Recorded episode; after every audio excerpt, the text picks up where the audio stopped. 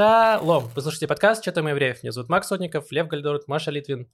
Привет. Привет. Сегодня мы запоздало немного, но... э, сегодня, в смысле, мы записываем нормально, но выйдет он немножко с запозданием. Эм, ну, Нет, записываем мы тоже с запозданием. Да. Поэтому он выйдет поз- позже. Получается так, развалил по фактам.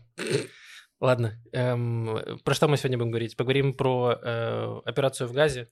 Про то, самый что- странный тбилисский ресторан. Это я в ре- расскажу в рефлексии. А, хорошо, рефлексии. Хорошо. Я тогда в рефлексии расскажу про самого странного соседа Батьями. Эм, э, про антис- У нас будет э, продолжение новости про антисемитизм в американских университетах, про опрос американцев, как они поддерживают Израиль.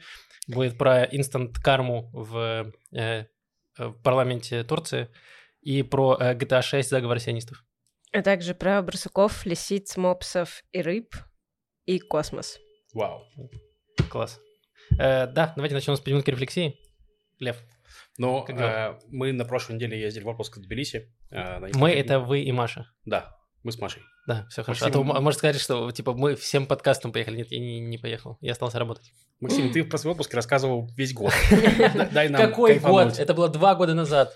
Про свои отпуски. Да. Мы были в Тбилиси, очень понравилось. Тбилиси отличный город. Хотел рассказать немножко про очень странный ресторан, в который мы пришли. Мы искали ресторан, но мы устали его искать, конкретно, конкретно ресторан, и увидели просто какой-то ресторан. Решили, ну, пойдем поедим, все равно. Обычно ресторан в Тбилиси очень хороший, то есть мы бы этого не, не боялись. Но этот ресторан был странный с самого начала. Нас встретил официант, у которого, значит, были татуировки на руках там, и тут была напита конопля. Ну, это, это нормально, но просто добавляет образ. И он был очень какой- какой-то неловкий, и он как будто бы нас пытался не пустить туда. Он такой, ребята, здесь грузинская кухня. А мы в центре Тбилиси. Да, мы прям в центре Тбилиси, мы такие, ну, Прям в супер туристическом месте. да. Мы такой, ну, мы для этого и пришли, в принципе. Он такой, ну, хорошо, заходите. И мы зашли, там огромный ресторан, пустой. И обычно рестораны в Тбилиси отделаны, ну, так под старину, под э, всякими традиционными грузинскими штуками. Очень интересно их разглядывать. Тут, получается, такие голые стены. Но около туалета почему-то фонтан. И там нет почти никого, там только около нас был столик подростков. И э, нам принесли меню, мы заказали сырную тарелку, э, чебурек, не, не чебуреки, господи, драники и цыпленок табака. И то есть, а я, я там был лимонад в меню, причем лимонад ну, по стоимости это дорогой для Тбилиси. Я говорю, это лимонад, э, что за лимонад? Он такой, ну это там фанта, кока-кола. Я говорю, подождите, ну написано лимонад вашего ресторана. Ну типа, я думал, что это домашний лимонад. Он такой, а, ну да. Я говорю, это на одного или кувшин на, на всех? Он такой, это на одного. Я говорю, ну интересно, дорогой лимонад стоит как кувшин местного, местного ресторана, хорошо, та- И тащите. на, и на нем написано Фанта, да? В общем, принесли э, кувшин со льдом и с мятой, и лимонадом я наливаю, это фанта. Потом нам принесли сырную тарелку. Блин, ну смотри, кувшин, наверное, был домашний. Так что не соврал. Или вот они, наверное, сами делают. Ну да, потом нам принесли тарелку, сыр- сырную тарелку, и это реально, это выглядело очень странно. Ну то есть это выглядит как чувак просто взял, взял кусок сыра, порезал его и выложил кругом, и принес на тарелке. Мы такие, окей, поели сыра, ну нормальный сыр. Потом принесли драники, потом мы очень долго ждали цыпленка табака, его приносят, и он и приносит реально через час примерно. То есть мы там очень долго сидим, фонтан. там- Смотрим на фонтан, да. Да, странный официант. И я, в общем, отрезаю его и понимаю, что он внутри холодный нахрен. То есть они его то ли грели, то ли что. Тут у меня терпение кончилось, я понял, что я не готов быть терпеливый настолько. В общем, я позвал официанта, говорю, это холодно. Он такой, а, да, сейчас. Я говорю, не-не-не-не-не-не. Мы просто за это не заплатим, заплатим за драники, и там, лимонад и это, и уйдем. Он такой, ну хорошо, отлично. И такое ощущение, что он облегчение испытал. Я не понял. Тебе не кажется, что это ресторан, это просто, ну, э, видимость ресторана? Что они там... Так и показалось, что я не знаю, что они там делают, но это как будто это прикрытие. Вот, э, и я не знаю, что это было. Причем интересно. там в меню не было вина, Да. вообще не было никакого алкоголя. И у него было четыре отзыва на Google картах, и все были, ну, самый старший, самый старый был трехнедельной давности. Мгм. Ну, И что там было написано? Отличная трава. Э, Очень качественно ставила. И было написано, ну, это были очень положительные отзывы, каждый был на пять звезд. да. Эм, Странно. Ну, в общем, да. Ну, а все остальные рестораны в Тбилиси, и в целом Тбилиси было отлично, э, прекрасно отдохнули. Кайф. Очень рад за вас. А ты, Маш, как, как тебе отпуск? Офигенно, это первый мой отпуск. Вроде того. Э, Я с ума сошла от того, сколько в Тбилиси окон и крыш, и в целом пространства. Потому что... э, Блин, ну ты как будто говоришь, что в Батьяме нет окон и крыши. А ты на улицу выйди, ты много окон видишь. Здесь э, я для тех, кто не живет в Израиле, поясню, что 95% окон в Израиле, они забраны уродливыми белыми пластиковыми жалюзи, которые все время закрыты. Это естественно, потому что очень жарко все то время, когда не идет ужасный ливень, да, круглый год. И окна в целом маленькие. Они маленькие, и они, ну, как вот слепые, они забраны постоянно этими белыми жалюзи. И крыш тоже не видно, потому что все крыши утыканы бойлерами, которые должны от солнца получать свет, что тоже абсолютно логично, но э, ну, правда, приезжаешь в другой город, и там огромные эти окна, гигантские окна с гигантскими подоконниками, крыши красные, черепичные, вообще с ума сойти. Собаки. Эм, вот, и мне...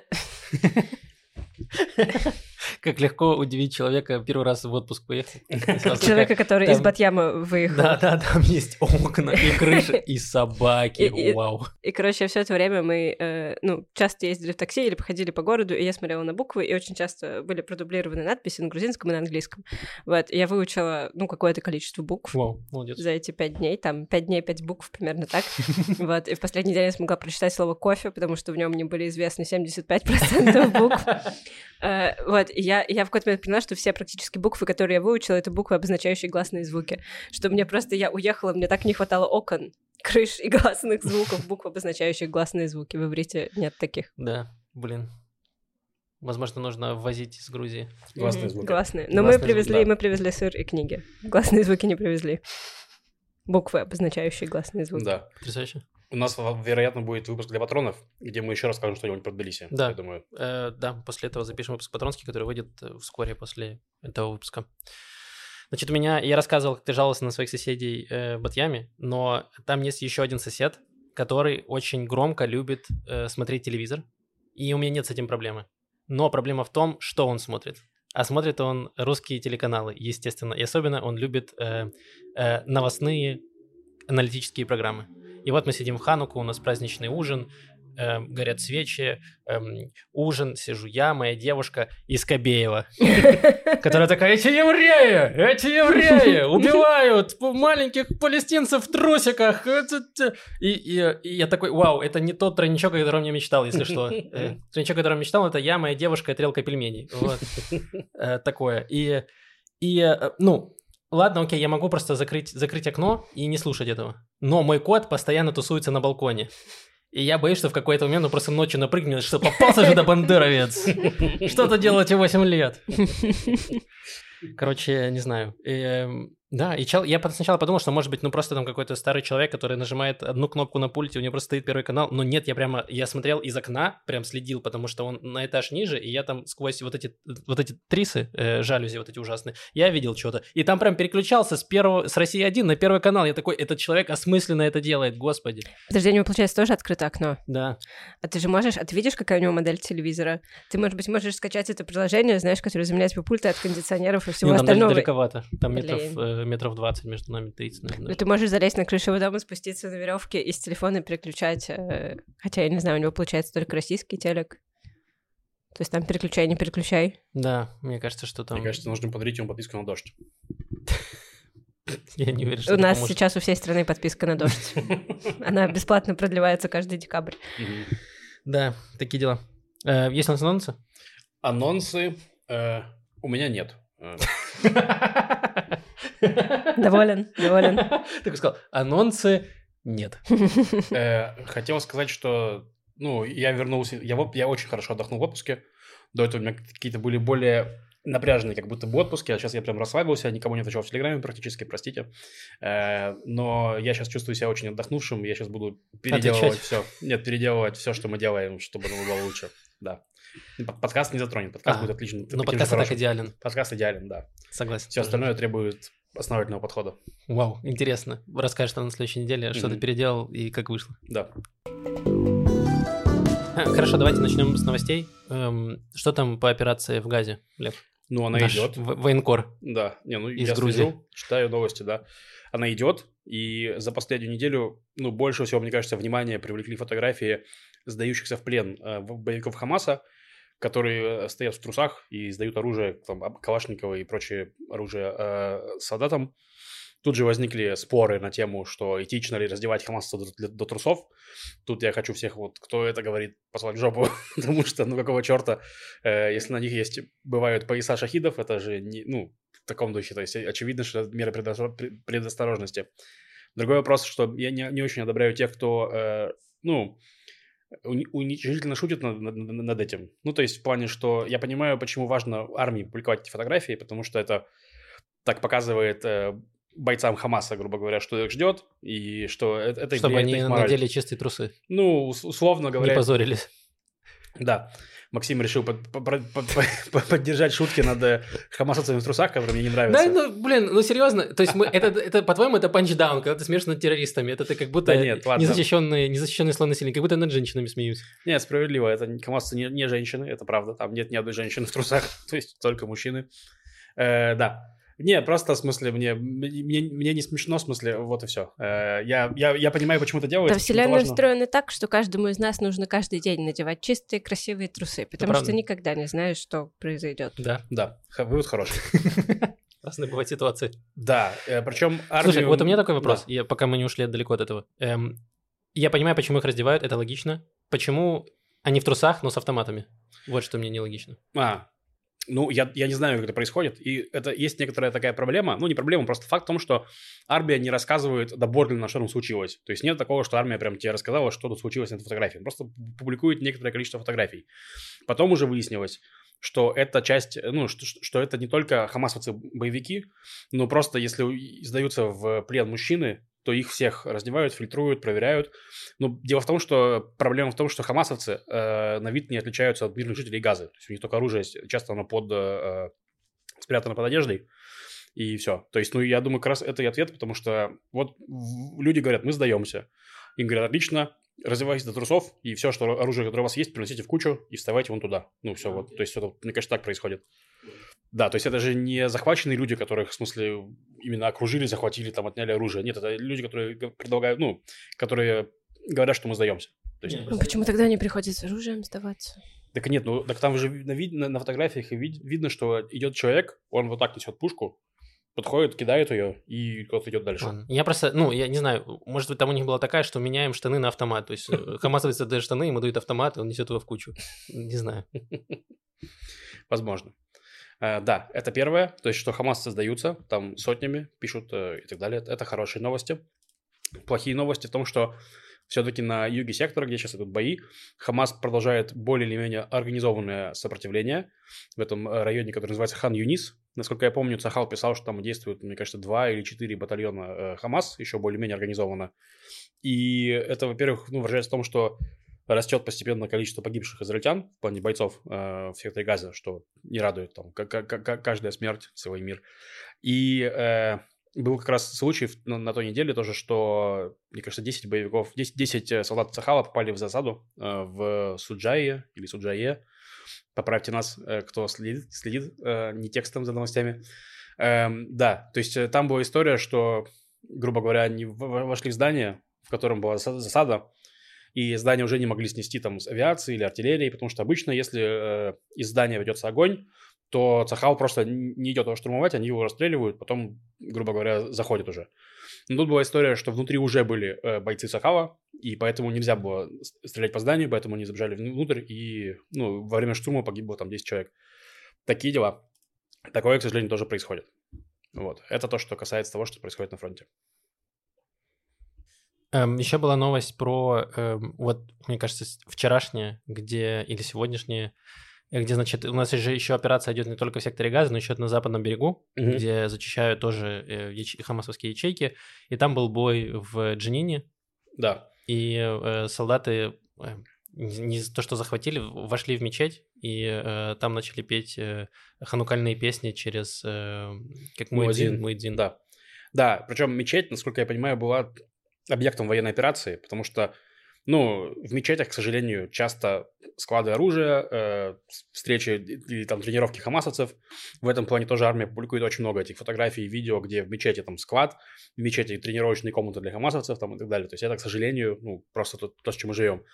Но то, что солдаты сделали, это, конечно, был просто выходка. Э, и да, то есть там был видосик, где они поют эти песни через Муадзин, Разумеется, всем, кто слушает мусульманам, это явно неприятно. и- Но они еще и зашли, не разувшись. Опять же, странно ожидать от солдат на ну, вражеской территории, что они будут разуваться. Ну да. Но как все вместе выглядит. Да, все вместе выглядит как, как акт У. просто такого унижения. В смысле, вот и все. Да, причем направленный не на Хамас, а в целом на мусульман, мусульман. То на есть, палестинцев. Да.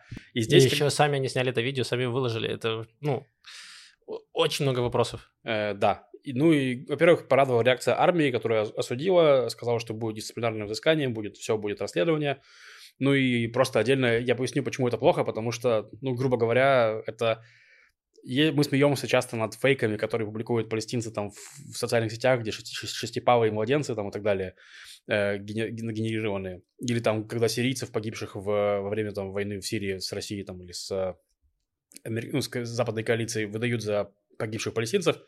Ну а здесь просто мы, ну, наши солдаты сами такие, вот вам э, пропагандистский материал, мы его сами сделали, смотрите, да, мы, ну, в таком духе. И так что- причем это не единичный случай. Есть и какие-то видео они выкладывали м, из магазина разрушенного, где... Да, там какое-то ю- ювелирное украшение, какую-то бижутерию собирают, что-то такое было. э, Да, Э, И, в общем, опять же, понятно, что солдаты находятся в... Ну, тяжело. Тяжело быть Мгм. на фронте. Тяжело, особенно если ты... Большинство из них не профессиональные солдаты. Это длится уже много месяцев. И вместе с тем... В общем, как будто бы руководители, их, их командиры должны как-то контролировать этот Ну, это, мне кажется, недостаток дисциплины. Это то, с чем ну, сталкиваются, в принципе, в Израиле. Не то чтобы это секрет, что многие люди не дисциплинированы. Это правда, да. Ну, И, будем надеяться, сожалению, в что, армии что тоже такое. улучшится. Но, э, да, то, что сделал Сахал, он, значит, отстранил этих, э, этих солдат, которые... Это вот- резервисты, мне кажется, были их отстра- отстранили. от Да, их отстранили, вот. Но знаете, кому это не понравилось? Не понравилось и Тамару Бенгвиру, э, министру э, внутренней безопасности. там должен был быть я. Они записали такой потрясающий тикток. Это должен был быть я. Я должен был петь один. Примерно. Значит, он сказал так. Голланд, это министр обороны, при- привносит политику в Цахал. Это позорное решение. Эм, вот, и он сказал, что, значит, должно быть осуждено то, что министр обороны вводит политику в Цахал, и чтобы подмигнуть своим боевым товарищам, доводит Цахал до позорного решения свергнуть героических бойцов, которые рисковали своими жизнями ради нас, пели караоке в мечети. Вау! Эм, ну, короче, я не, не хочу, естественно, принижать э, ну, заслуги тех солдат, которые проводят операцию, ликвидируют террористов. Это все очень круто, но никак пение в мой, в мой день никак не помогает никому. Эм, и э, очень странные... Ну, короче, у нас мы еще, возможно, про это поговорим, что сейчас начинается активно, помимо того, что у нас идет война, у нас еще идут и политические э, всякие игрища. И, э, значит, вот Бенгвир обвиняет Галанта, что, значит, подыгрывает левакам и говорит, вот, смотрите, мы наказываем, значит, эм, эм, солдат, которые там нарушают правила, потому что мы вот такая гуманная армия. А Бенгвир такой же любит пожестче, такой, нужно еще их унизить. Вот, и, ну, Бенгвир тоже работает на свою аудиторию, которая говорит такая, да, нужно по- Мгм. пос- пожестче с Мгм. ними и всеми любыми способами, значит, их запугать и унизить, чтобы они сидели тихо. Про э, войну и набор политических очков. Я подписана в WhatsApp на канал. Цвика Брод информирует? Да, на канал Цвика Брат Я информирует. угадал с одного раза. Э, Это, значит, мэр Батьяма нынешний. И он там действительно каждый... Ну, вряд ли это он лично, но каждый день там тебя информирует от лица Цвики Брота обо всем, что происходит в Батьяме. Э, Я не думаю, что это происходило до войны. Это вот такое обновление. А что там есть? Открыли еще две пары окон. Не, ну там, ну вот, допустим, последних... эм, Там есть новости о жителях Батьяма, которые погибли эм, о похоронах. Есть, э, допустим, вот сейчас были бумы сегодня, вчера, это учения, которые происходят. Есть учения, которые происходят на полигоне за Решоном, это довольно близко от нас, за Решином. И... Ударение проклятые. И, и, и, и, и были учения в заброшенном здании, тоже одного из батальонов. Э, Ну и в целом, там, не знаю, приезжал какой-то чиновник из э, службы тыла, ему все показали, он сказал, что все молодцы в Батьяме, и Батьям пример другим городам. Такие новости. Но я, собственно, что хотела сказать. Батьям — это неприступная крепость. Э, Вот бы это было так. Эм, Значит, должны же были быть муниципальные выборы, выборы Мгм. мэров. Они должны были быть где-то в конце октября, я 30 забыла. октября, Сначала они должны были быть 1... э, Да, 30 октября, кажется, сейчас их перенесли на Мгм. 30 На 30 декабря. января. Да. Нет, Да, декабря. января. Я Января, точно января. знаю. А, извини. Все, января. Я меня знаю, выходной. меня Цвикоброд проинформировал. Да. Извините. Э, Вот, вот, значит, 30 января они будут совершенно точно, это уже утверждено. Вот, и Цвика Брод, значит, написал такое, вот такое сообщение, такой длины, вот отсюда до сюда, э, о том, что он э, не будет заниматься предвыборной кампанией, потому что, ну, не время для предвыборной кампании. И, в общем, в таком супердлинном сообщении он пишет о том, сколько всего он сделал во время войны. Мне «Ну, не я- нужно хвастаться этим. да, да, но и не в такое время, в такое время нельзя тратить время, деньги и силы на политическую кампанию. Но, кстати, посмотрите, что я сделал. И опять же, ну, э, сделал, молодец. Но э, мне в целом кажется, что эти муниципальные выборы не имеют никакого смысла, потому что за время войны э, гораздо больше решений быстро на местах принимали как раз мэры городов. Нет, И ну, понятно, думаю, что никто ситуации сейчас- разные есть, Маша. То есть это у нас, возможно, мэр, который понял, что великий можно великий сделать. Цвика Брод. Да, да, да. Я думаю, что мы хотели сделать вы- вы- выпуск про муниципальные выборы, чтобы, ну, описать, но я не уверен, что... Насколько сейчас актуален вообще. Да, не уверен, что сделаем, но, возможно, попробуем. Да, так вот, я просто к тому, что, возможно, что есть города, где, которым не так повезло, и у них не Цвикоброд информирует, а... Возможно. Но в целом в большинстве мест, мне кажется, было так. Вот эти первые первые недели войны, первый месяц войны были гражданские инициативы и были муниципальные инициативы. Ну да. К нас это просто такой, «О, что...» Ну, Да, так и было. была тишина. Э, Поэтому я почти уверена, что большинство мэров переизберут. Ну, Я хотел, вот раз мы уже э, начали говорить про муниципальные выборы, я хотел коротко эту тему затронуть. Значит, эм, Ликут, действующая, действующая власть, хочет перенести еще раз муниципальные выборы, хотела, Мгм. потому что логично, что у них э, падает э, рейтинг, сейчас Мгм. они на, на минимуме, и что им будет тяжело избрать своих людей в некоторых городах. Эм, в том числе, но в, в то же время партия э, Бенни Ганса хочет наоборот, говорит, давайте сейчас, потому что они сейчас на пике, и они хотят своих людей поставить, значит, муниципальными лидерами. И у меня есть вопрос, если абстрагироваться от э, моих политических предпочтений, эм, мне странно, что сейчас будут проводиться муниципальные выборы по нескольким причинам. Во-первых, потому что э, нельзя полноценно вести избирательную кампанию, это будет странно. Во-вторых, а как будут голосовать э, 300 тысяч солдат, которые находятся, которые п- призваны, как они будут голосовать? Как будут голосовать люди, которые эвакуированы из городов на юге, эвакуированы на севере? Как это будет происходить? Э, ну, это очень странное решение, и как будто у нас вот прям горит, что если мы сейчас не, переизб- не проведем выборы, то все, завтра нас отнимут деньги, и государство исчезнет.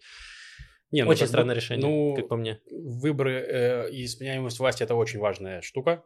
Не нужно тут, тут как бы как раз... Но мы же их не откладываем на год, мы от- отложим их еще на, там, на месяц, окей. Да, но как будто бы, ну, давай так. Во-первых, это еще могут перенести.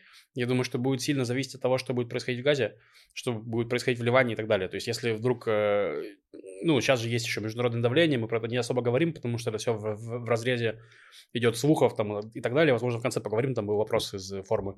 Ну, то есть, э, американцы, допустим, говорят, что давайте вы, вы- вы- прекратите бомбить газу до, ну, до, конца, до конца года. То есть, что вот э, бу- сейчас будет, у вас будет активная вой- войсковая фаза, а потом только пехота, только, значит, э, зах- заходящая в районы. То есть, если это будет, то это уже снижение ну, интенсивности боев, и как будто бы уже можно проводить выборы.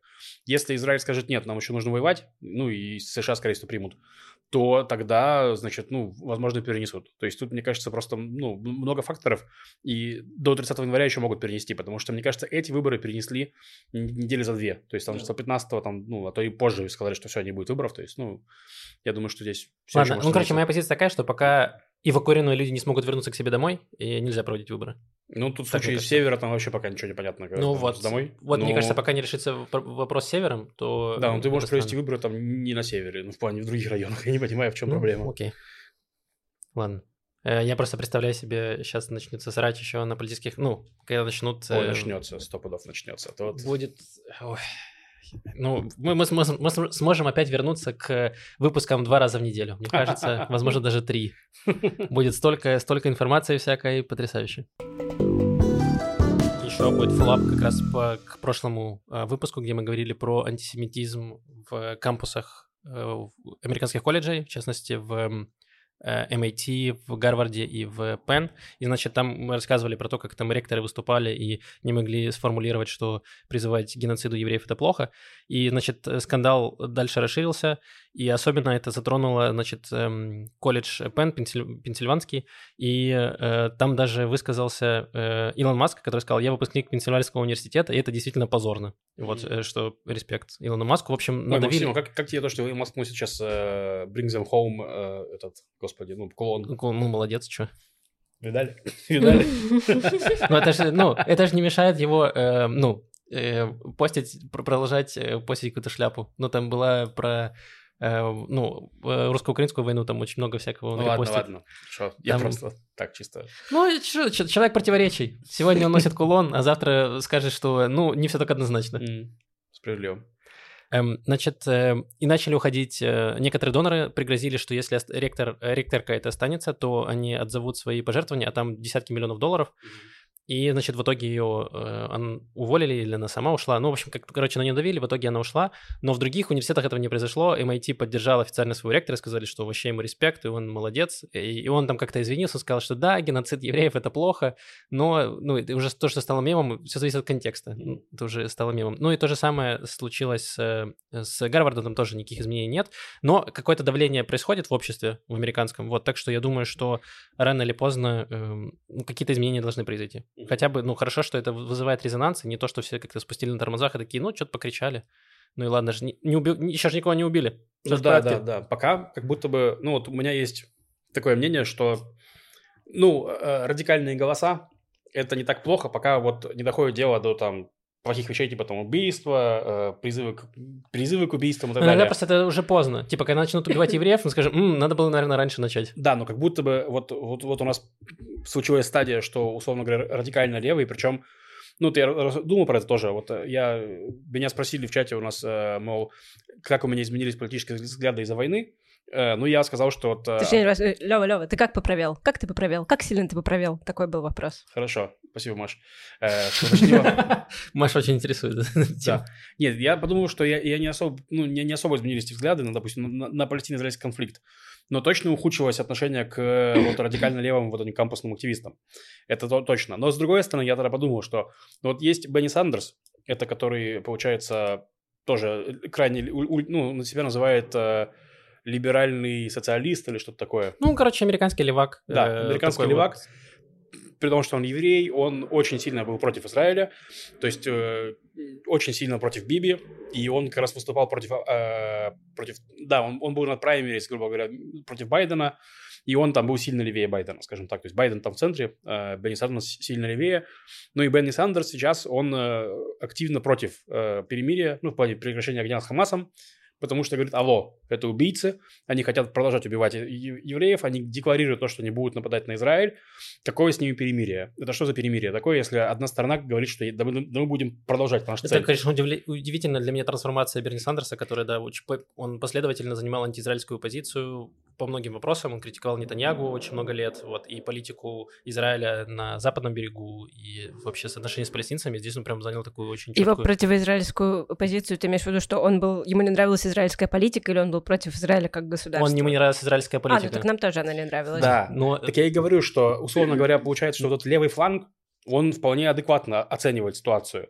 Но есть просто совсем радикально левый фланг, который вот эти кампусные активисты, молодые там и так далее. Мы сейчас, мне кажется, с вами совершаем ту же ошибку, которую совершают э, некоторые крайне левые активисты на Западе, потому что нет какого-то единого левого фланга, даже нет Да. какого-то единого радикально левого фланга. Есть очень разные, есть разная радикальная левизна.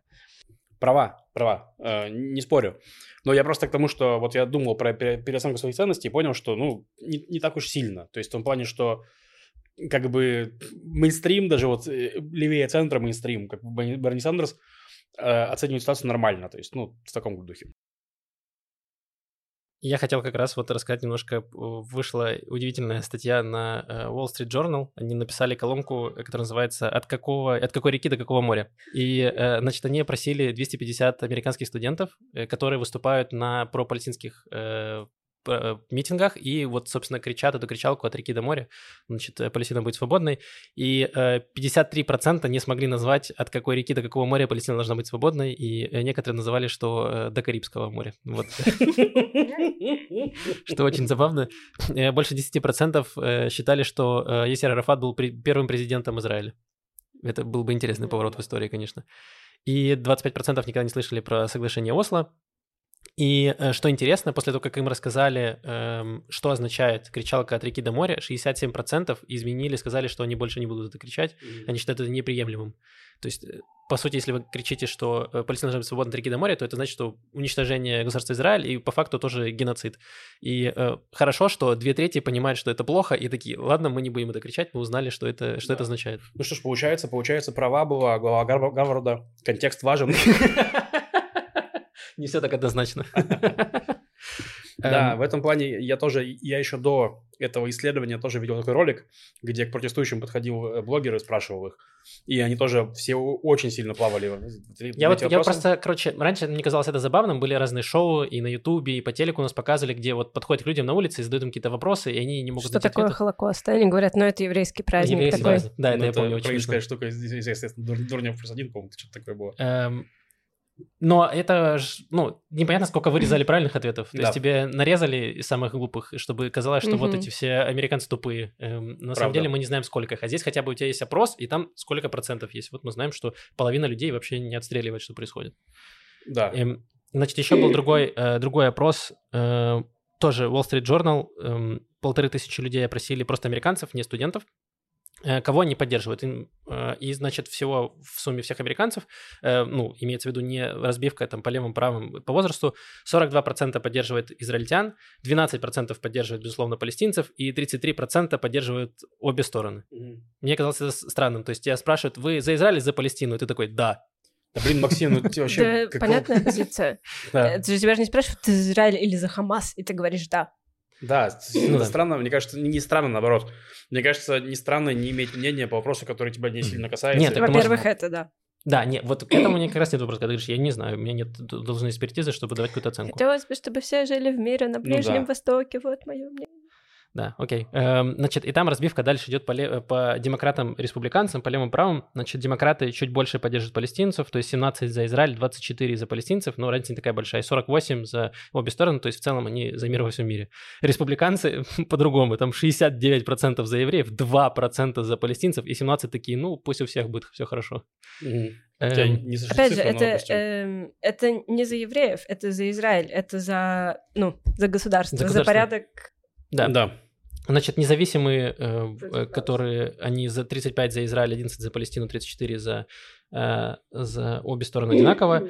И по годам разбивка, то есть вот э, ви- возрастная категория 18-34, э, наша, эти все за Хамас. наша с Машей, там 31 за Израиль, 23 за Палестину, то есть больше за Израиль, даже молодежь больше за Израиль, и 31 за обе стороны, и 65 плюс 53 за Израиль, 6 за Палестину, то есть чем старше, тем больше за Израиль, но даже молодежь в целом, если мы берем... кто младше 18, или там нет такой категории? Нет, вот вековой, возрастной категории льва тут нету. Вот. Я какую-то видела другую, э, тоже просматривала статистику, и там среди... э, даже, мне кажется, там были помоложе нас. Там были, подожди, здесь от 18 до скольких? 18-34. Это очень большая... э, ну как, это очень, очень разные люди в этой группе, потому что между 18 и 34 большая разница. Я Мне согласен. кажется, я видела статистику, где была группа 18-25, примерно так, и там 25-30 отдельно. и там прямо ярче было видно, что чем эм, моложе люди, тем они э, чаще, скажем так, поддерживают Хамас.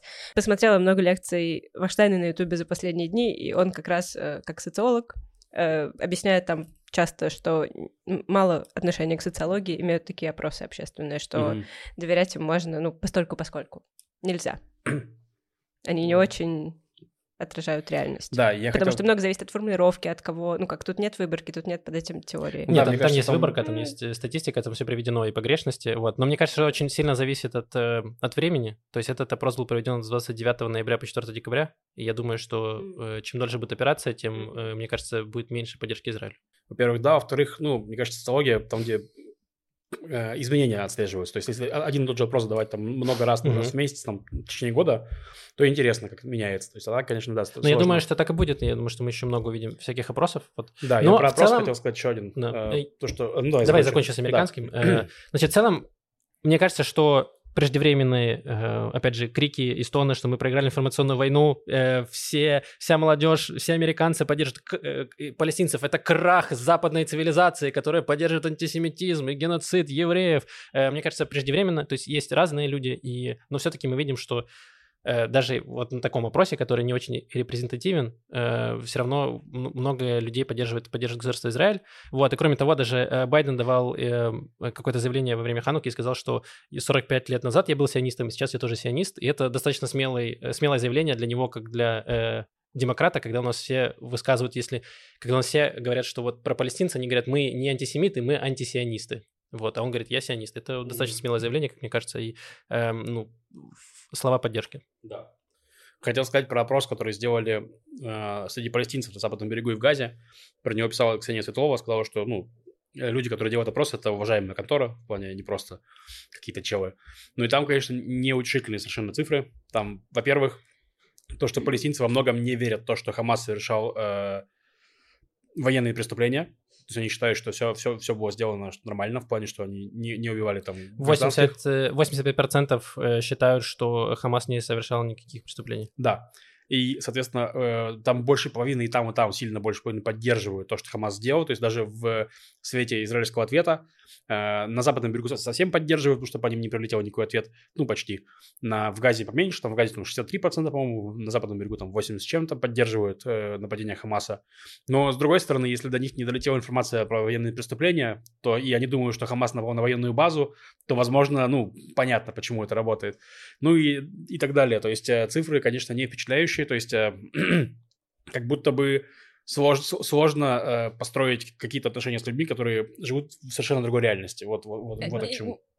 Социальные опросы такого рода не отображают да. реальность. Э, опросы, которые проходят в Газе, не знаю про Западный берег, но которые проходят в Газе, кто бы их ни проводил, это как опросы примерно Левада-центра в России. Угу. Мы не можем доверять социальным опросам э, да. в стране с авторитарным, тоталитарным, такого рода режимом, во-первых. Это правда. Во-вторых, опять же, как там были сформулированы вопросы? Ну, нет, там более-менее все написано, как, как были сформулированы вопросы. И опросник прилагается. Ну, там большая статья, мне кажется, там все, все более-менее нормально. Говорю, что это уважаемые издания, это не какие-то просто тенденциозные чуваки.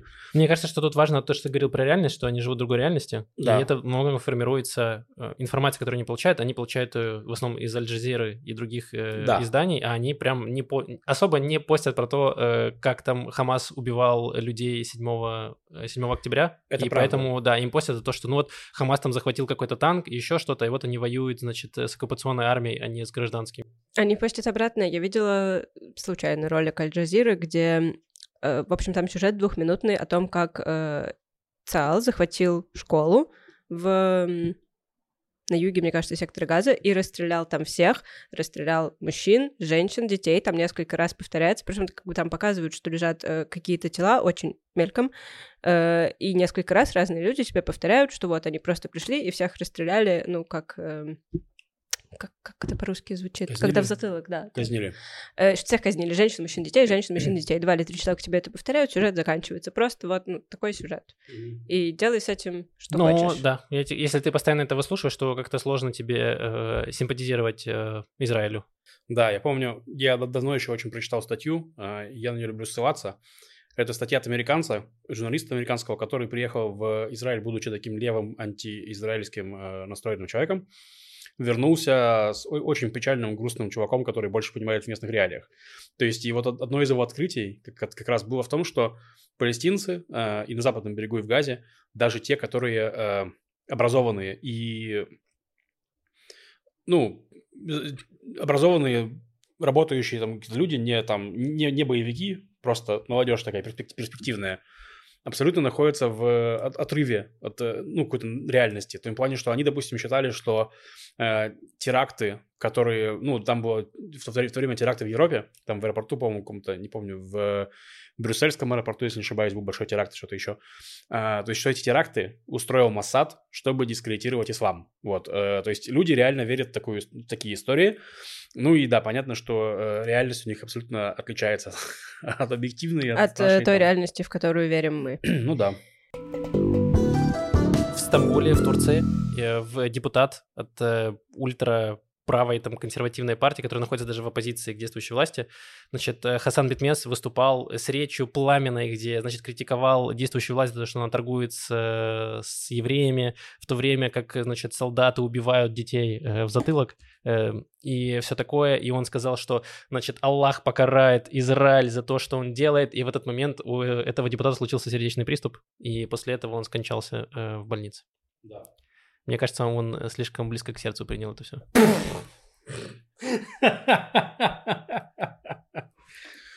Блин, ну я, я реально, если вы после этого не верите в Бога, я не понимаю вообще, что, что вам еще нужно, чтобы не поверить в Бога. Мне И кажется, не я... В. Бога и в то, кто его избранный народ. Да. Вот именно. А, а во-вторых, мне кажется, сколько можно, сколько, ну, сколько еще должно людей умереть, прежде чем Израиль перестанет существовать в- и изводить людей, которые вынуждены кричать в, в парламентах про Израиль, гневить его и умирать от этого. Это, я считаю, это нездоровая ситуация, нужно наказать Израиль. Мне кажется, что просто дело в том, что э, вчера буквально э, обсуждали, и наш знакомый Женек, он сует в стену плача записки. Ну, он рассказал, что он э, сунул записку, в которой написал, что, э, ну, хотел бы, чтобы конфликт закончился на Ближнем Востоке. Я подумал, что Бог э, это его любимое телешоу, и поэтому он не реагирует на такие просьбы, поэтому чувак там покарай евреев. Он такой, в смысле, это мое любимое шоу. Пошел нафиг. И покарал его. Такие дела. Блин, да. Не, на самом деле интересно, как это... А, там я уже видел новости, что э, евреи его отравили, на самом деле. Такая история была. Э, Вживили ему специальный чип с таймером, рассчитанный на произнесение определенных слов. Ну, жизнь, конечно, Его прослушивали, и в какой-то момент такой, ну это уже слишком. Удалить. Да. Ой, эм, отлично, мне кажется, это отличная подводка, чтобы а, перейти... подожди, подожди, еще одна новость про антисемитов. Давай. Э, я не был в списке, но в Польше же чел огнетушителем потушил Ханукию в парламенте. То есть тоже чел из ультраправой партии, как- я забыл, кого зовут, ты не хотел бы знать, если честно. Да, партия, партия конфедератов это такая эм, крайне правая партия, такая достаточно пророссийская, э, которая, ну, подыгрывает часто. Они там сейчас блокируют э, э, грузы украинские, чтобы те не, не вывозили зерно, еще чего-то. Ну, короче, очень такая маргинальная партия, э, крайне радикальная. Вот, да. И чел просто его взбесил, значит, что, что у нас в парламенте делает Ханукия, и он побежал. Не просто затушил, он с, огне- самое стра- с огнетушителем побежал тушить свечи. И он, не, ну там, мне кажется, большая была Ханукия. большая, но Большие свечи. свечи. Большие Эм, свечи, да. И он, он сказал, потом высказался, что не место в парламенте варварским диким культом. Вау. Да. И, э, и что, ушел из парламента, я надеюсь? я? Не знаю. Блин, но, видишь, не дорабатывает. Мы много критиковали, значит, армию, разведку, и тут не дорабатывает. Значит, как депутат в Турции, так сразу, а там ничего с ним не случилось. Блин, да, реально, как будто бы тот, Пока. тот чип не сработал. Да, этот чип не сработал. М, Это из-за того, что огнетушителем вода попала, закоротила чип, и, и не сработало ничего. Эм, Да нет, он просто ультраправый, он не прививался, поэтому нет чипа. а, Поэтому он не сработал. Хорошо. Это было хорошо. Э, да, и там было смешно, как община отреагировала польская. Это они, э, значит, они э, во время Хануки танцевали у себя в синагоге, и с огнетушителем тоже они взяли огнетушитель, и с ним тоже танцевали. Вот, ну, конечно, очень странные вещи происходят. Ну, а теперь вот это хорошая подводка для того, чтобы перейти к рубрике малых бизнесов. Да, у нас, на самом деле, нам в этот Э, раз- вот Олег выпускает огнетушители. Пожалуйста, купите огнетушители у Олега. Если вдруг вы считаете иудаизм варварским культом, и вас бесят хануки. Да, секунду. Да уже поздно. Ну, на год вперед надо про запас брать. Да. Готовить огнетушитель зимой. Так, в этот раз у нас немного малых бизнесов, но есть. Приветствую, меня зовут Даниилом, и я графический дизайнер. Я новый репатриант, но не новый человек в профессии. Высшее образование в Москве и МАСА по дизайну в Тель-Авиве около 15 лет работы по профилю. Э, так, тут есть ссылка на портфолио и ссылка на Facebook, где можно написать. Так что пишите Даниилу, если вам нужен графический дизайн. Так, э, т-т-т-т. Э, ребята, привет, спасибо за подкаст, это очень большая информационная поддержка сейчас, спасибо. Я живу в Тель-Авиве, занимаюсь видеосъемкой для малого и среднего бизнеса, снимаю рилзы, имиджевое видео на сайт, мероприятия и так далее. Мой инстаграм, э, Шот с Полина, мне кажется, уже была. Ну, э, да, э, пожалуйста, конечно, порекламируем. И, и снова у- нас мал- малые бизнесы пошли по второму кругу. Но это уже клиенты малых бизнесов рекламируют новые бизнесы, которые им нравятся. Э, Хочу порекламировать малый бизнес «Блинную ешь блин» в Тель-Авиве на Карльбах 25. Рекламировали уже, и там причем в комментариях писали, что туда лю- люди сходили, получили блин, э, довольны. Так что и вы тоже. э, Да, Максим, кстати, тоже. А, я был вчера, я был вчера В коптильне. в коптильне в Иерусалимской. эм, она ок. Да. Я получил копченое мясо. Все как М. обещали. Вот это комплименты. Да, Вау. Ну, а нормальное место. Все нормально. Я жив, не отравился, все хорошо. И там очень быстро подают. Кайф. Ну, вот такие малые бизнесы пока. Пока два. все, я надеюсь, что это не потому, что все остальные малые бизнесы закрылись, а просто потому, что у них все хорошо, и им не нужна больше реклама, там все записи на три года вперед. Да. Вот, да, если вы хотите порекламировать свой малый бизнес или малый бизнес своих знакомых, то пишите нам И они форму. согласны с этим. Да, то пишите форму обратной связи, ссылка есть в описании. Так, была потрясающая потрясающее событие. Произошло, мне кажется, неделю назад или больше. Эм, значит, вышел первый трейлер э, к грядущей игре GTA 6. И он собрал там чуть ли не миллиард просмотров на Ютубе, там какое-то огромное количество, и, и все ждут, что, что будет, что будет, но также и ждут этого антисемиты. Помните, мы рассказывали про Хинкля, э, персонажа в Твиттере, который ищет везде еврейский заговор, и он, значит, начал писать, что компания Rockstar, которая производит игры GTA, что эм, нужно запретить GTA 6, потому что это заговор сионистов, которые э, развращают молодежь, потому что э, в трейлере показали женщин в купальниках, которые там э, на машинах.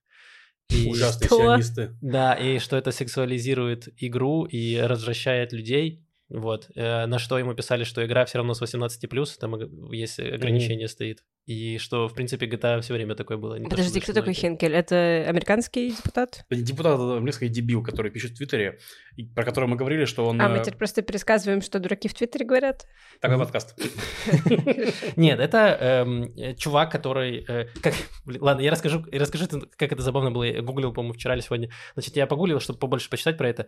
И э, было два источника. Один был в Reddit, а второй был ВКонтакте. И Ну, ты почти триангулировал. Реально триангулировал. Эм, значит, в, в Reddit там просто спрашивали, а почему в Твиттере пошел хэштег популярный, что GTA 6, типа, э, сионистский заговор? Поясните, пожалуйста. И там пишут, ну вот Хинкель дебил, типа, думает, что это там, типа, евреи что-то такое делают.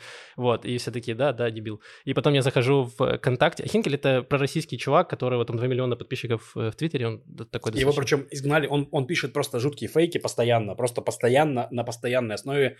Именно, ну, то есть вот эти фотографии сирийских детей, погибших во время Валеппа там и прочее, постоянно это евреи убили. И просто потоком Так, еще таким. раз, погодите, он американец, так? Да. И он никакой не общественный деятель, он просто он, я не знаю, как он, но он, типа... пользователь сети Нет, он, типа, блогер, Публицист. его называют, да, публицист, там, типа, политический эксперт. По сути, его забанили почти на всех площадках, и только Твиттер его терпит, реально. То есть, вот, Мне нравится, что Маша иногда отключается от того, что мы говорим, потому что мы basically то же Я- самое да, рассказывали. я просто эти вещи не хочу в своей голове хранить. и правильно, У правильно. в меня целом, эти да. вещи, которые хочу в своей голове хранить, не всегда получается. Если там еще будут дураки из Твиттера, ну... Ну да. Да, ну, короче, это популярный блогер, давай так назовем. Вот, и это забавно, что ВКонтакте не написали, что, значит, эм, американские политики уже пытаются заработать очки на том, чтобы запретить игру GTA 6. И я такой, вау, чуваки, это же тупо ваш, ваш чел, который приезжал на Первом канале вас выступал. Э, Мне интересно, как они это все А, так они всегда это делают, у них всегда есть какой-то... Немцы обрадовались, а это один какой-то немец, которого они сами придумали. Да, да, да, постоянно. Вот. эм, Да, и это прям был такой э, мощный был хэштег, и вот в Твиттере все вот эти вот любители заговоров, они такие, да, запретить GTA 6, и там был чел написал, да, GTA 6 это пропаганда сионистов, и внизу реплай сам же оставил, но я все равно в нее поиграю. Ой. Э, Так, все, мы закончили с такими новостями, Маш. Какие у тебя есть новости? Сейчас будут хорошие. Эм, Разные, хорошие. Э, Значит, новость такая, первая. В Бостоне закончились синие ленточки. Так, у них так много было поломок, что им потребовалось очень много синей изоленты, и они пере- перематывали все ими. Нет, не синие изоленточки, просто синие ленточки. Так. Потому Э. что они все поддерживали Израиль и тратили синюю ленту, чтобы подчеркивать все. М. Да, все так. Это проект, который называется Blue Ribbons for Life, голубые ленточки ради, ради жизни. И, эм, в общем, можно зайти на сайт и сделать donation, и на эти деньги будут куплены голубые ленты, которые распределяются между, там, допустим, школами, разными организациями. Ну и понятно, что каждый человек может сам без донейшена просто пойти и повязать голубую ленточку, предпочтительно на дерево, э, потому что это довольно, довольно старая практика. Эм, значит, она началась во время Вьетнамской войны, по-моему. Эм, нет, во время войны в заливе. В общем, разные были войны, и эм, была песня в 73 году, довольно известная, которая называется «Повяжи, повяжи голубую ленточку на старый дуб». Tie a yellow ribbon round the old oak tree. Которая про... э, Не хочешь про ленточки слушать, Максим? Нет, так нормально. Эм, В общем, там поется от лица мужчины, что я, ну вот, вернусь через какое-то время домой, а ты, и и я не знаю, меня так давно не было дома, что я уже не знаю, ты меня там ждешь или нет, подруга, поэтому, если хочешь, чтобы я вернулся, повяжи желтую ленточку на дерево. А если не повяжешь, то я просто мимо Желтую проеду. Желтую, желтую, изначально желтая. Вот, А. и э, с этого момента желтая ленточка, несколько еще было громких историй, их повязывали, э, допустим, когда ждали солдат, хотели, чтобы солдаты вернулись с войны. И несколько было историй тоже с пропавшими детьми, когда в знак того, что, ну, в общем, какого-то человека нет, он отсутствует, и мы его ждем здесь, повязывали желтые ленточки везде в городе, на деревья, где-то еще на, там, не знаю, ручки дверей, на рюкзачки прикалывали. Эм, вот. И, кстати, в Израиле, я не знаю, замечали вы или нет, но тоже можно много где увидеть желтые ленточки. Я не замечал. Ну, ну, опять же, вот теперь, если вы будете ходить по улицам и смотреть на людей и, и по сторонам и думать, где же желтые ленточки, вы, скорее всего, увидите. Если соединить желтую ленточку с синей ленточкой, получится враг Украины. Вы поддержите Украину, все правильно. Да, как бы то ни было, э, в общем, это голубые ленточки в для того, чтобы повысить осведомленность о заложниках, о том, что есть вот все еще эти люди больше 100, 120, которые не вернулись до сих пор домой. Э, и да, люди их повязывают на деревья в Америке и э, в других местах тоже. Mm-hmm. Я вспомнил фильм э, «Хвост виляет собакой». Очень классный фильм про политические манипуляции. И там они, я теперь просто понял фрагмент этого фильма, потому что они там придумали песню и придумали символ, что там в честь солдат, которые воюют там в стране в удаленной, люди кидали э, ботинки старые на, ну, тоже на, на провода, mm-hmm. они там торчали. То есть я теперь понял, ну, от, откуда это все пошло, то есть это, видимо, с, с, с этой песни, с этого символа ленточки. Блин, ничего себе, я не знала про такое объяснение висящих на проводах ботинок. Нет, нет, я не знаю, во-первых, что такое, что такое ботинки, висящие сейчас, я не знаю. Но в том фильме там они э, сфальсифицировали, сфальсифицировали песню э, Old Shoe, там типа старый старый шу, и вот сделали эту песню тоже символом этой войны, которая там не происходила. И в честь этой песни, в честь этой войны э, люди кидали эти ботинки. Да, это что... явно отсылка. да, Фильм, фильм потрясающий. Они воевали против страны, которая не существует. Да, никто да. не знал, и все таки да, Америка вперед. Вау. Э, я слышала про эти ботинки, что так обозначают места, где вот можно встретить своего барыгу и купить наркотиков. А, я тоже э, слышал. Друзья, Мне пожалуйста, кажется, напишите в комментарии, и известно ли вам какие-то Вы за Америку или за наркотики? Эм, или за то, чтобы не употреблять имя Бога в суе, во избежание, да? Э, ага сердечного приступа. Да, нет, у меня другой был, другой был вопрос. Вопрос был такой, что еще могут значить эти ботинки? Есть mm-hmm. ли у кого-то какие-то э, предположения о том, что значит ботинки, которые висят на проводах? Mm-hmm. Да, хорошо. Э, так, следующая новость такая. Э, значит, бедуинская деревня Ум-Аль-Хиран получила Мегунит получила э, переносное бомбу... Не переносное, маленькое бомбоубежище. Мобильное. Маленький бетонный такой куб, что? А, я подумал, мобильное, но нет, просто маленькое.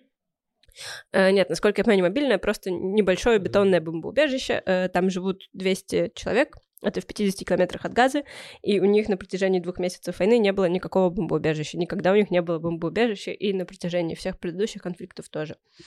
Эм, большая беда с, ну, как большая проблема с бедуинскими поселениями, потому что э, бедуины жили в пустыне Негев, в 60-х, по-моему, годах их государство Израиль попыталось переселить в несколько специально построенных для бедуинов э, городов, и примерно, скажем так, половина бедуинов переехала в города, а половина бедуинов отказалась переезжать и осталось жить, э, ну, то есть, э, или в, как бы свои тенты и палатки, тент, палатки, они... Шатры. Э, шатры, точно, спасибо. Эм, сменили на какие-то постройки. Но ну, в целом они перестали кочевать. То есть до этого же бедуины в целом это кочевники. И вот э, Израиль, у нас теперь есть границы, вы не можете просто так ездить туда-сюда.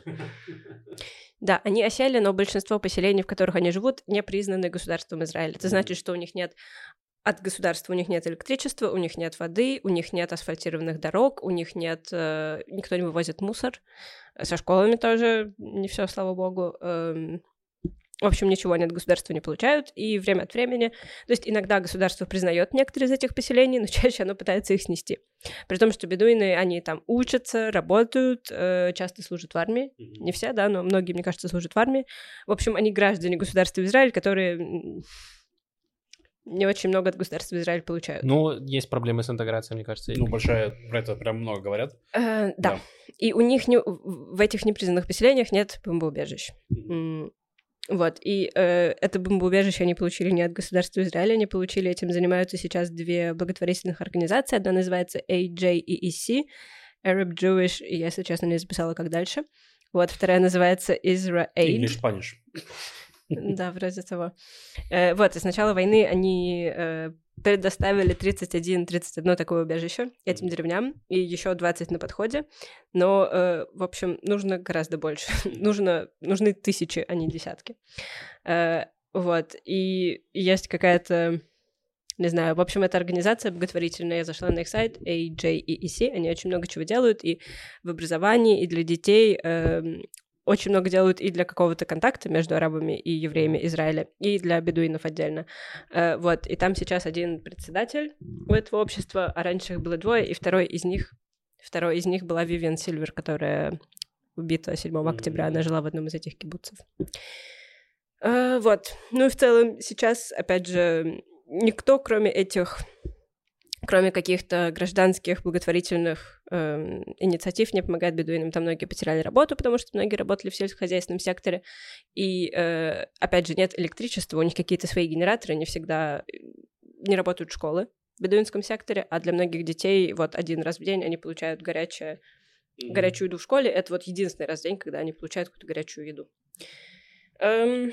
Да, при этом вот. большие, большие проблемы в бедуинском секторе, потому что, опять же, там нет, э, как, нет государства, роли государства, поэтому там очень много э, преступности, mm-hmm. и э, с ней не, очень сложно бороться, потому что непонятно вообще где, что, как. И поэтому очень долгое время, мне кажется, израильская полиция даже вообще избегала в mm-hmm. Так она сейчас, мне кажется, избегает. Там просто, ну, э, как принцип такой, что не жалуются, ты туда не едешь, ну, они не жалуются, у них там свои, свои способы решать проблемы. Да, там... какие-то клановые разборки. Да, да, да. Ну, это, большая, это большой вопрос, на самом деле, израильский. То есть он давний, он стоит и так далее. Мне кажется, один из блогеров, которых я читаю, ездил на поездку в бедуинский как раз э, сектор, там общался с местными, мест, ну, с чиновниками местными, которые рас, рассказывали про сложности, про то, что как это работает, ну, в общем, интересно. Но это долгая проблема, и, ну, понятно, что во время войны э, так, проблемные точки усиливаются только. То есть, если у вас было... Да, обострились проблемы, но в перепринятом, заново принятом на днях бюджете у нас вот 140 сколько там миллионов выделено на еврейскую идентичность. А, не знаю, про помощь Это бедуинам я не слышала всего там 300, 343 миллиона, мне кажется, mm-hmm. шекелей у Ариструка и его вот этой еврейской идентичности. Да, там. да. Эм, причем да, я был на нескольких, я тоже ездил, мне кажется, от университета, мы ездили к бедуинам, вот, мне кажется, в одной из непризнанных как раз поселений, то есть они там, они не кочуют, они просто там живут, у них вот эти шатры, и эм, там рассказывали про женщину, которая, она пошла получать образование, то есть она там, у нее куча детей, но она чуть ли не единственная женщина, кто пошла получать образование, чтобы у нее была какая-то работа, и они тоже рассказывали такую историю, значит, что у них тоже долгое время у них, у них нет никаких коммуникаций, в смысле у них нет ни воды, ни электричества, ничего, но там недалеко от них приехала какая-то еврейская семья, и там буквально типа один дом стоит, и там за день им все проложили, то есть им все, все провели, а, а те живут там уже много лет, и у них ничего нет, к сожалению. Но я чуть-чуть позащищаю Израиль в этом плане, в том плане, что тоже там чуть шире проблема. То есть в том плане, что они не хотят там часть власти признавать, условно, израильской. Ну и, грубо говоря, должна быть сделка, что, окей, вы там при при признаете там нашу полицию, наши суды, там ваши проблемы. Мы вам проводим там воду, Я согласен. Еду. Нет, тут должна есть, быть, ну... Э, должно это работать две стороны, но просто я не слышу от э, израильских даже чиновников, которые говорят, мы пытаемся решить эту проблему, вот у нас есть, ну, они не идут к нам навстречу. Никаких заявлений вообще нет. У нас есть только заявление, что там, значит, вот э, бедуины продают оружие, продают наркотики. Все, все, что мы слышим. Ну, Мансур Аббас, который как раз партия РАМ, это арабская партия, которая в основном опирается на голоса бедуинов, ну, вот он их лоббирует интересы. Да. Так что, возможно, получится, потому что он уже был в правительстве, дай бог, у нас будут выборы, и у нас перестанет править эта коалиция, и будет более широкая коалиция. Я надеюсь, что у него получится что-нибудь. Да, при этом, сделать. что Мансур Аббас, наверное, самый э, в плане этом произраильский араб, мне кажется, среди политиков. То есть да, он... он осуждал и 7 октября, в смысле, и Хамас осуждал, плюс э, выступал, чтобы все попустились, смотрел фильм. Ну, Аббас реально много чего сделал Мансур Аббас в последнее время, мне кажется. Это правда. Окей, э, что еще, Маш? Э, еще, хорошо. Теперь у меня приятные новости в основном. Э, есть новости про Хануку, которая закончилась только что. Э, но вот была история, как, помните, мы рассказывали про мезузы, что люди, многие евреи в Европе снимают мезузы с дверей, потому что боятся, э, не знаю, погромов. Mm-hmm. Вот, и э, на Хануку принято выставлять ханукию, этот подсвечник, э, в окно, чтобы было издалека видно, что вот горит свет. Ну и тоже, понятно, многие люди, пере... евреи, переживали, не хотели выставлять подсвечник э, в окно. Э, вот, и один американский актер Адам Калберш, Калберш, Кал... Не знаю. Том Калберш. Эм, такой не очень известный актер, просто он себя называет актером рабочего класса. Такой говорит, я э, еврей в третьем ряду, такая у меня роль обычно. Э, вот, он тоже сказал своему, рассказал, сказал своему сыну, что вот, мы Ханукию в этом году не ставим, потому что что-то как будто бы не располагают обстоятельства. И, эм, а потом он об этом призадумался, решил, и, и его точно, его подруга ему сказала, давай я тоже поставлю у себя в окне Ханукию, хотя она не еврейка.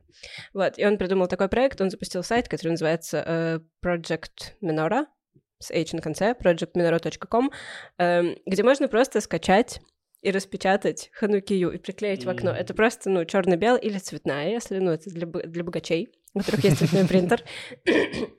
Распечатать и поставить в окно в знак э, поддержки. Солидарности. Мгм. Класс. Э, вот. А вторая ханукальная история, она про э, космонавтку-астронавтку НАСА. Ее зовут э, Жасмин Макбели. Э, она запустила... Она довольно давно находится на МКС. Э, и еще в июне она рассказала, что она берет с собой ханукию. Ханукия из, э, сделана из фетра. Ее семья сделала ханукию из фетра, из мягкой ткани. И там э, огонечки в количестве, чтобы прикреплять их, потому что нельзя, к сожалению, зажечь на космической станции свечу. Э, вот, еще она взяла с собой дрейдл, и она э, выложила очень милое видео в Твиттер, где она вот эту ханакию тоже в окошко выставляет, видно планету Земля, и она крутит дрейдл.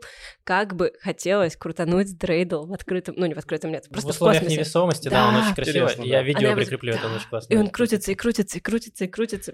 Причем, что интересно, с этой астронавткой, она не еврейка, она Мгм. американка курдского происхождения. Из Э. Ирака, мне кажется, ее родители. Да, но она куртка, вот, и, э, ну, приятно. То Да, есть она, меня она вообще не, не имеет муж, никакой... муж еврей. А, муж еврей, окей. Ну, все еще классно. Но курды, на самом деле, тоже такой народ, который сейчас терпит большие Очень много, и про это почти никто да. не говорит. Вот, Да, но да, да, да. Как, ну, когда говорить про там резню в Сомали, про геноцид, про торговлю людьми и про убийство курдов, когда есть палестинцы? Э, вот, и она не первая космонавтка, ас- что такое? Астронавтка. Астронавтка, которая запустила. А вы знаете, как- в чем разница между космонавтами и астронавтами? Я, если честно, Э, не По крайней мере, в английском языке есть такая разница, что астронавтами называют э, американских людей в космосе, а космонавтами называют, называли раньше, да, это было Собак. советских людей. А. Ну, может, эти ну, собаки, которых в космос отправляют. Белку и стрелку. Да. Эм, космонавтами называли советских людей в космосе. Ну, это типа, была прям разница. Эти, ло- эти лохи летают в космос, а мы летаем к звездам. Да? И отдельное было какое-то слово для китайских людей в космосе. Мне кажется, ты, ты, ты, ты канавты. Да что вы? Sorry, sorry, sorry. Плохая шутка просто. Эм, Да. Тайконавта. Не уверена, что-то похожее на это. Эм, Так, в общем, не первая, она женщина в космосе, крутанувшая дрейдл. То есть, кстати, возможно, первая женщина. Э, вот, потому что есть еще космонавты Джеффри Хоффман и Дэвид Вульф, которые прямо соревновались, они оба еврейского происхождения, соревновались, кто дольше крутанет дрейдл в космосе. И у одного, значит, получилось э, запустить дрейдл на полтора часа. Полтора часа он крутился, этот маленький волчок, пока его не засосало в воздухозаборник. Вот, таких новостей хотелось бы побольше. У меня есть еще э, не про Хануку, теперь, значит, новости науки. Э, первое заключается в том, что израильский стартап разработал прототип. эм, в общем, они занимаются, знаете, как разрабатывают мясо выращенное в пробирке, но не настоящее мясо. Они разработали прототип, который напоминает настоящую рыбу. Проблема в том, что это рыба теляпия. Они разработали зачем-то, э, вырастили из клетки теляпию. Э, это самая невкусная рыба в мире. Это самая отстойная рыба в мире. То есть они разработали прототип, который напоминает настоящую рыбу, но теляпия не напоминает настоящую рыбу. Даже настоящая теляпия не напоминает настоящую рыбу. Это то, что в Израиле подают в ресторанах под названием рыба Святого Петра, потому что она водится в Кенерет, в Галилейском море, и якобы вот это он ловил, вот эта рыба стала значком э, христиан. Хотя, блин, любая рыба — значок христианства. Вот, но это, ее еще называют мусорная рыба, потому что она ест все подряд, питается мусором, и ну, у нее нет вкуса. Она мерзкая. Слушай, ну давай так, если рыба Это мой может... дис на перераб- теляпию. Если рыба может переработать мусор в еду без вкуса, то это полезная рыба. Ешь сам. Вот. Но что, что, что мне очень понравилось, название этого стартапа, э, они называются Efficient Protein. И efficient, и там, ну, типа, fish. You put fish into efficient. Кайф. Да. Э, Вот, и следующая новость, она про приложение. Опять же, это платформа, разработанная израильтянами. Она называется Spare It. Мы оставим ссылку. Это, эм, знаете, как бывает Типа, если ты счастливчик, знаешь места, ты можешь вечером зайти в какую-нибудь пекарню, и тебе отдадут бесплатно или очень дешево миллион всего. Ну, в конце дня. Что они, да, не могут хранить Мгм. до завтра. Вот, это платформа, которая позволяет тебе забронировать эм, такую, не знаю, коробку-сюрприз, пакет-сюрприз в каком-то Мгм. месте. А, То есть, скажем, если это пекарня, ты э, там платишь, не знаю, 30 шекелей и получаешь просто коробку выпечки. Мгм. Ты не знаешь, какой. Ну, поскольку выпечка везде примерно одинаковая, то ты знаешь, какой. Э, Вот. Еще там есть всякие всякие дели, да, де- де- деликатесери, как это называется, деликатесен, места, где продают всякие готовые салаты. Мгм. И там, не знаю. Ну, понятно, скоро- скоропортящаяся еда. Скоропортящаяся еда. Вот. э, Единственный минус, ну как минус, там нет доставки. Мгм. То есть ты э, бронируешь, И приходишь. приходишь, забираешь. Не, ну обычно, если ты покупаешь очень дешевую еду, ну, то есть ты вряд ли будешь пользоваться доставкой курьерской, нет? Ну да, да, в этом и смысл, э, чтобы как бы меньше еды выбрасывалось, чтобы все сэкономили деньги, чтобы э, вот эти бизнесы, которые, вы там, не знаю, кофейни, пекарни получили деньги, ты сэкономил деньги, и еда просто не выбрасывалась бы, которую Мгм. можно есть в помойку. Ну, полезно, да. если Да. Э, да, очень здорово. Э, Другой минус, что в Батьяме ни один бизнес не сотрудничает со Spare It, пожалуйста, исправляйтесь. Эм, Так, это были новости науки, и наконец-то мы пришли к новостям про животных. Yes.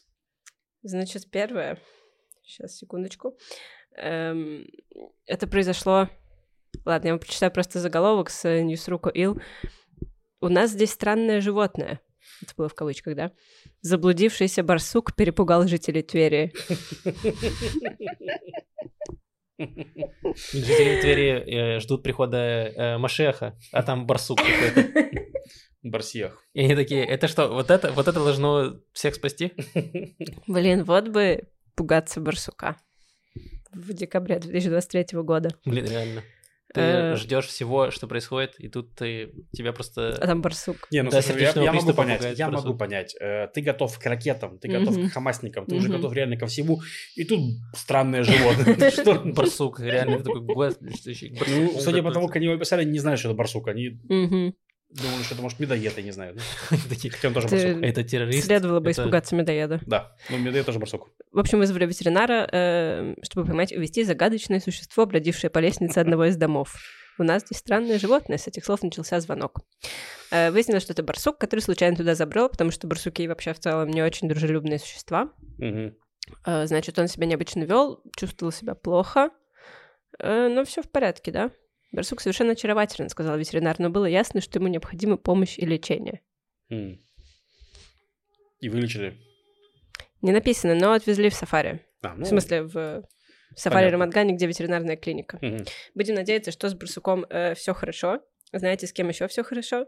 С лисицей, которую спасли израильские военные.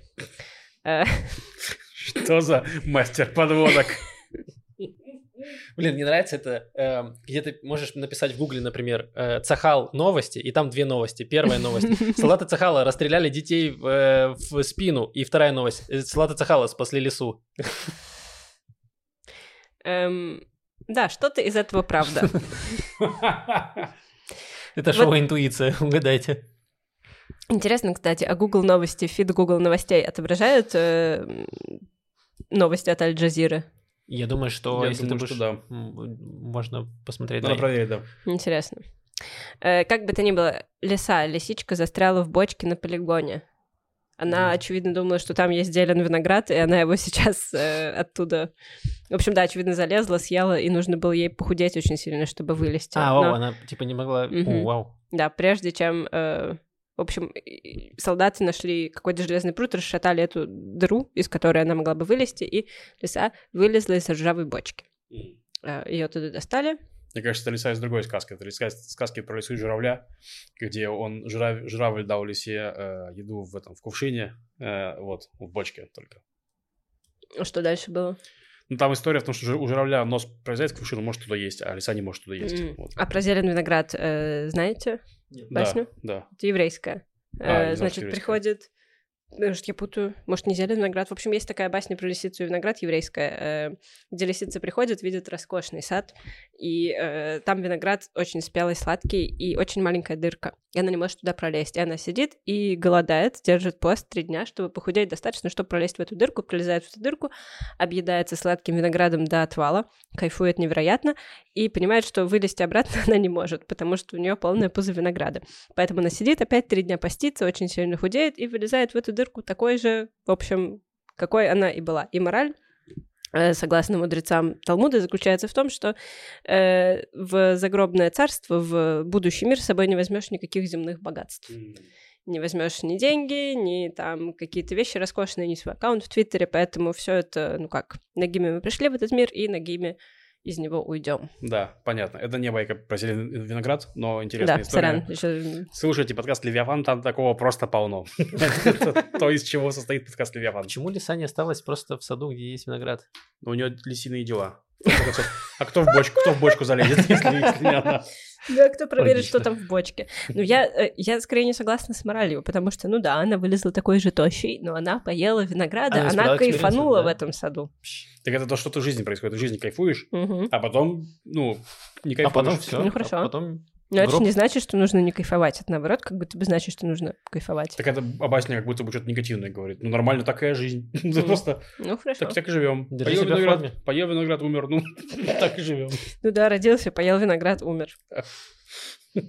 Родился, поел виноград за 30 шекелей, умер. Ой, боже мой. Что, у вас есть еще новости? Нет, все. О, по кайф, отличные Э, новости. Спасибо, Маш, за новости. И также И за спасибо... басню. И за басню. Да. И спасибо всем нашим патронам, патронессам, кто поддержит нас на платформе Patreon. И отдельная благодарность тщеславному наркобарону Максиму Кацу.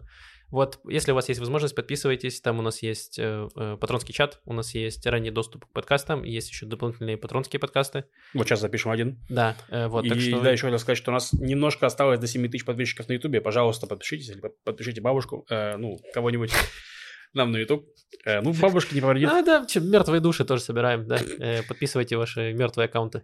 Да, живых, И пожалуйста. живые тоже. Живых, с- начало живых, да. Так, э, есть вопросики в форме. Давайте зачитаем. Э, привет, было бы интересно, что вы порефлексировали в эфире на тему, была ли хреновая ситуация в Израиле за время моей Ильи. Хреновая с точки зрения менталки, безопасности, политики. Слышу, что вы сами отвечаете, насколько плохие все новости, и мы не специально их выбираете. Поэтому такой вопрос возник. Э, Маша сердечко за Левиафана и пожелание скорейшего восстановления когнитивных функций. После ковида также продолжаю лоббировать приглашение в эфир читую Анны Кац, не родственницы Максима Каца. Люблю вас очень, спасибо за подкасты и хак Хануку Самех. Э, Хак Самех, э, да, с праздником Хануки. На тему время Алии, ну, я так скажу, вот, ну, тут, тут- тут я думаю, что не, не только, весь мир поправил очень сильно с пандемией. То есть, грубо говоря, до 2020 года все как будто бы очень, ну, у меня было достаточно хорошо шло, развивалось, то есть я прям чувствовал прогресс там свой и прочее. Потом была пандемия, э, она поставила на паузу все прям буквально вот на два года. Потом вот снова началось, ну вот нач- с начала войны, э, получается, э, в Украине все снова хреново, то есть и в, текущие новости только усугубили. Если честно, А Ты сейчас говоришь про ситуацию, про экономическую ситуацию, про... про мою ситуацию, Душевную про душевную ситуацию, ситуацию, про что мне душевную хрена, ситуацию. хреновасто, в смысле, ну, вообще сложно. То есть я не то чтобы чувствую, что я хорошо живу, потому что, ну, со, со всех сторон, как бы, то есть, вот. Э, это первое. И второе, что я хотел сказать. Да, так плохо не было. Да, я согласна. Э, Вот с тех пор, как началась пандемия, как будто бы было очень тяжко, потом вот только начало становиться получше, только как будто бы думаешь, ну вот, все, началась нормальная жизнь как раз, и начинается полномасштабное вторжение России в Украину. И тоже потом ходишь в воду опущенный, и только-только как-то начинаешь, ну вот хорошо, это реальность, в которой мы живем, я с ней примирилась, нужно в ней как-то там существовать, радоваться жизни как раз, и Хамас нападает на... Такое. Эм, У меня чуть, э, чуть по-другому. Я, наверное, вот за вот эти два года уже выработал какую-то... э, ну, какая-то толстая кожа появилась, и я могу в какой-то момент отключаться от происходящего, и как будто, ну, эм, везде идут войны, везде кого-то убивают, ты как будто не пропускаешь это все через себя, и это позволяет сохранить э, э, какие-то силы внутренние и физические. Эм, и я все, я понимаю, что у меня сейчас там эм, что я хорошо живу, у меня есть работа, у меня есть какие-то деньги, я могу себе что-то позволить. И э, в этом плане я чувствую, что прям все хорошо. Э, что плохо, что ты не можешь вообще никак спрогнозировать свое будущее, к сожалению, потому что ты вообще не понимаешь, что может произойти завтра, э, где у нас там одна война идет, возможно, будет вторая, там где-то какая-то что-то все происходит, все э, срутся, и ты очень сложно вообще как-то свое будущее простроить там условно даже на три года вперед, потому что ты не понимаешь, где ты будешь жить, э, в каком городе, в какой стране, в каких условиях, где ты будешь работать, что ты будешь делать. И в этом плане, вот это самое, для меня вот сейчас это самое сложное, потому что ты не можешь даже примерно прикинуть план вообще, к чему ты движешься и что нужно сделать для того, чтобы достичь этой цели. Пока цель это, ну, не знаю, существовать э, в каком-то, э, в какой-то безопасности. Так, еще один вопрос. Ребята, где рефлексия по поводу наземной операции «Грустный смайлик»? Нельзя всю ответственность перекладывать на Хамас. Государство Израиль может само выбирать, что оно делает, что не делает.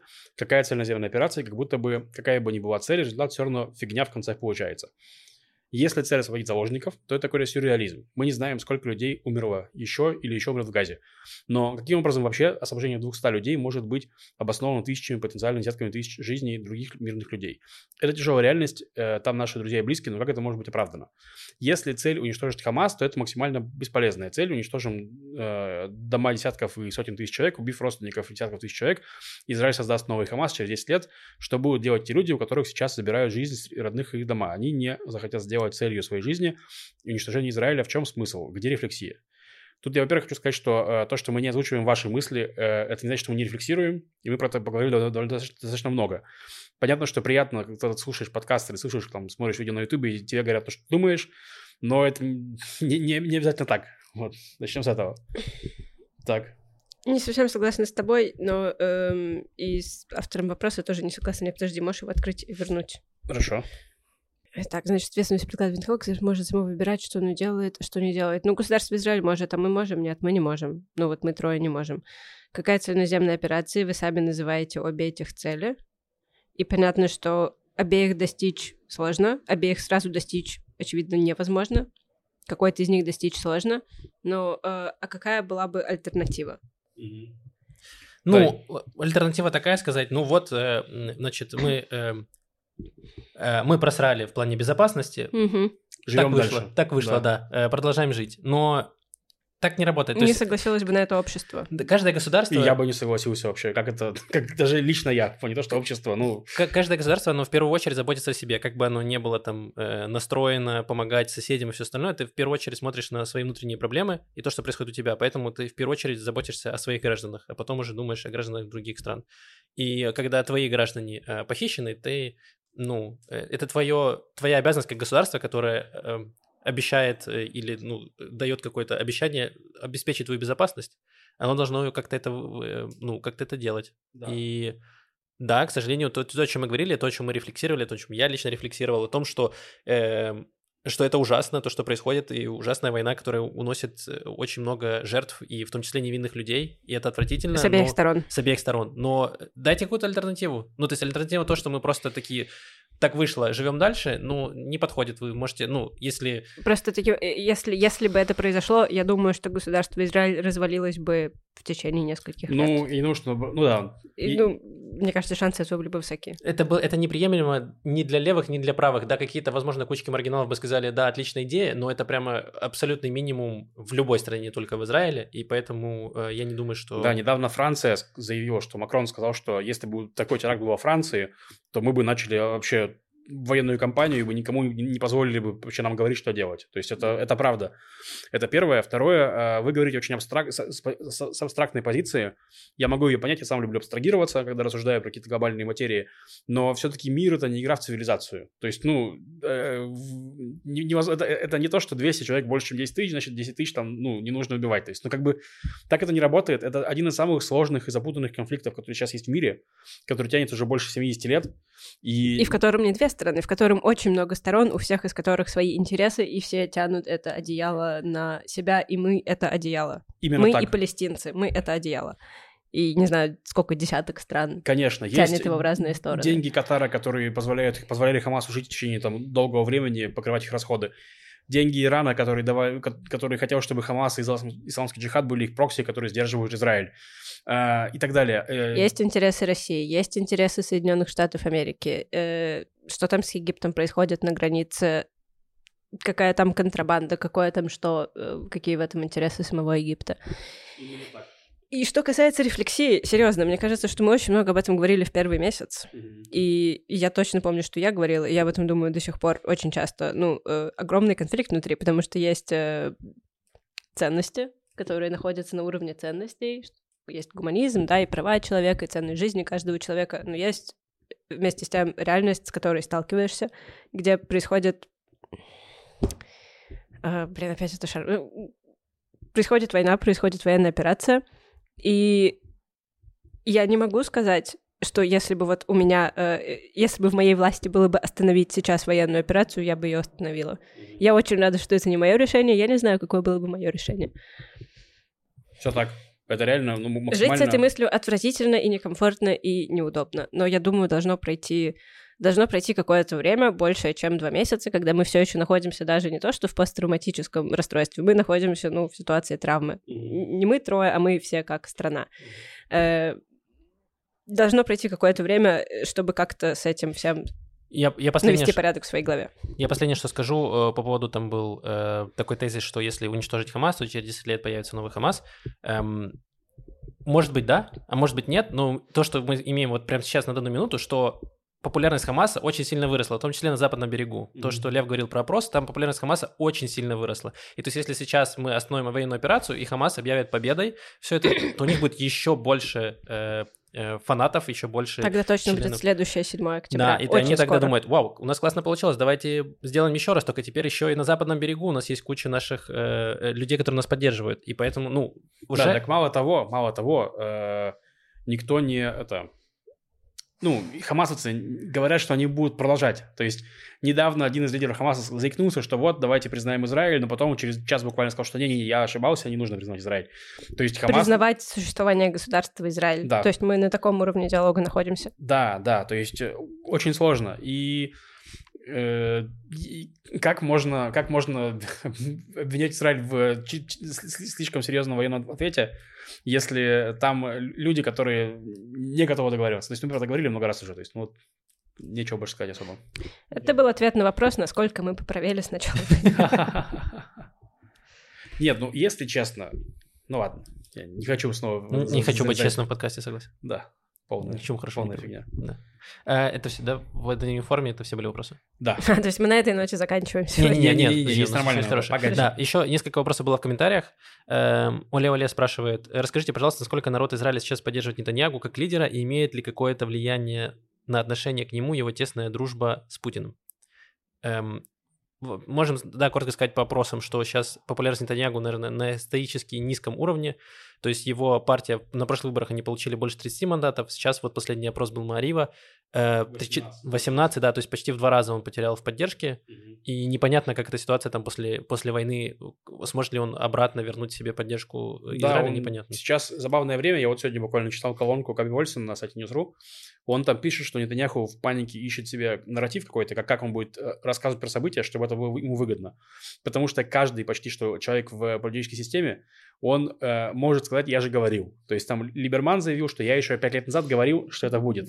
Э, Беннет, Беннет говорит, я же говорил. Все говорят. Конечно, они же не замолкают.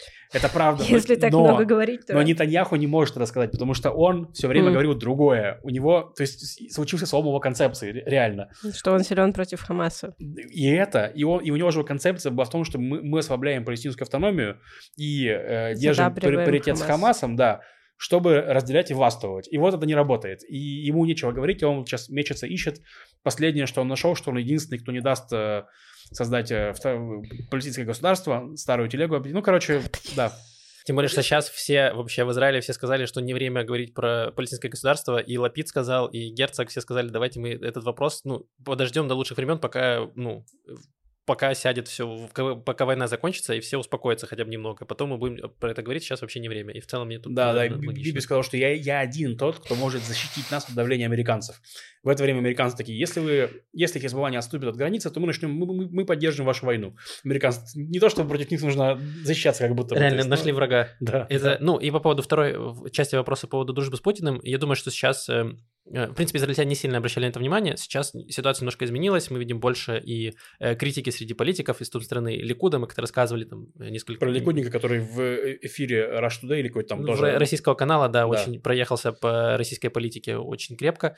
И в том числе мы видим там и в э, СМИ из- и, э, израильских, где там есть карикатуры. Там недавно была новость, что Путин общался с Нетаньягу несколько часов на телефоне, и там была карикатура такая, что, значит, Путин заканчивает разговор, кладет трубку, и рядом с ним сидят, значит, представители Хамаса, Ирана и И у них карты, карты расстелены на столе. Да, военные. Хизбаллы, и они такие, так, на чем остановились? Да. Мгм. Э, то есть, в принципе, э, израильтяне чуть больше сейчас понимают, в чем проблема с Путиным Мгм. и э, как с ним вообще вести какие-либо переговоры. Мгм.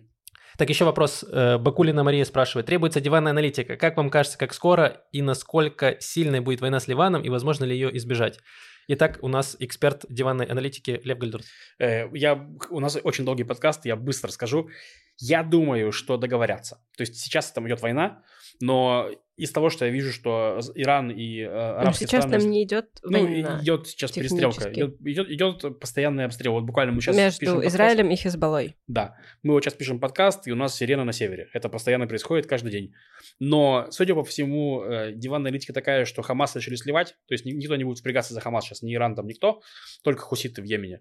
А Хизбаллу решили, значит, скорее всего, Хизбаллу туда- тогда Иран постарается сохранить как э, агента влияния.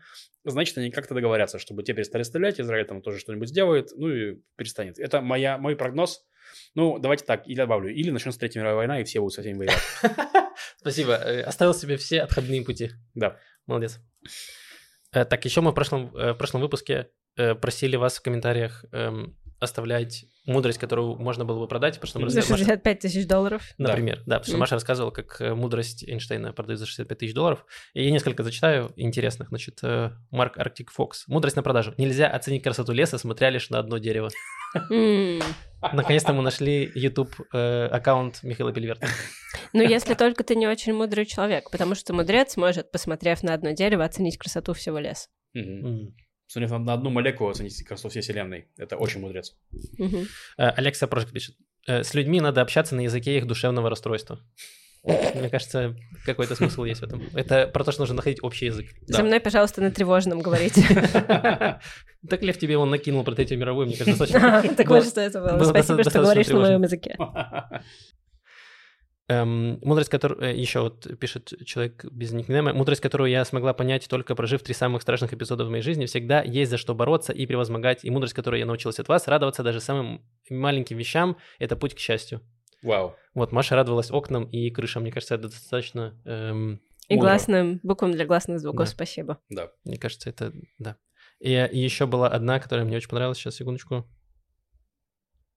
Да. э, э, Пабло Зебров пишет: Не в деньгах счастье. Будет любопытно получить гонорар за эту мудрость. Это примерно то же самое, что у Эйнштейна, на самом деле, да.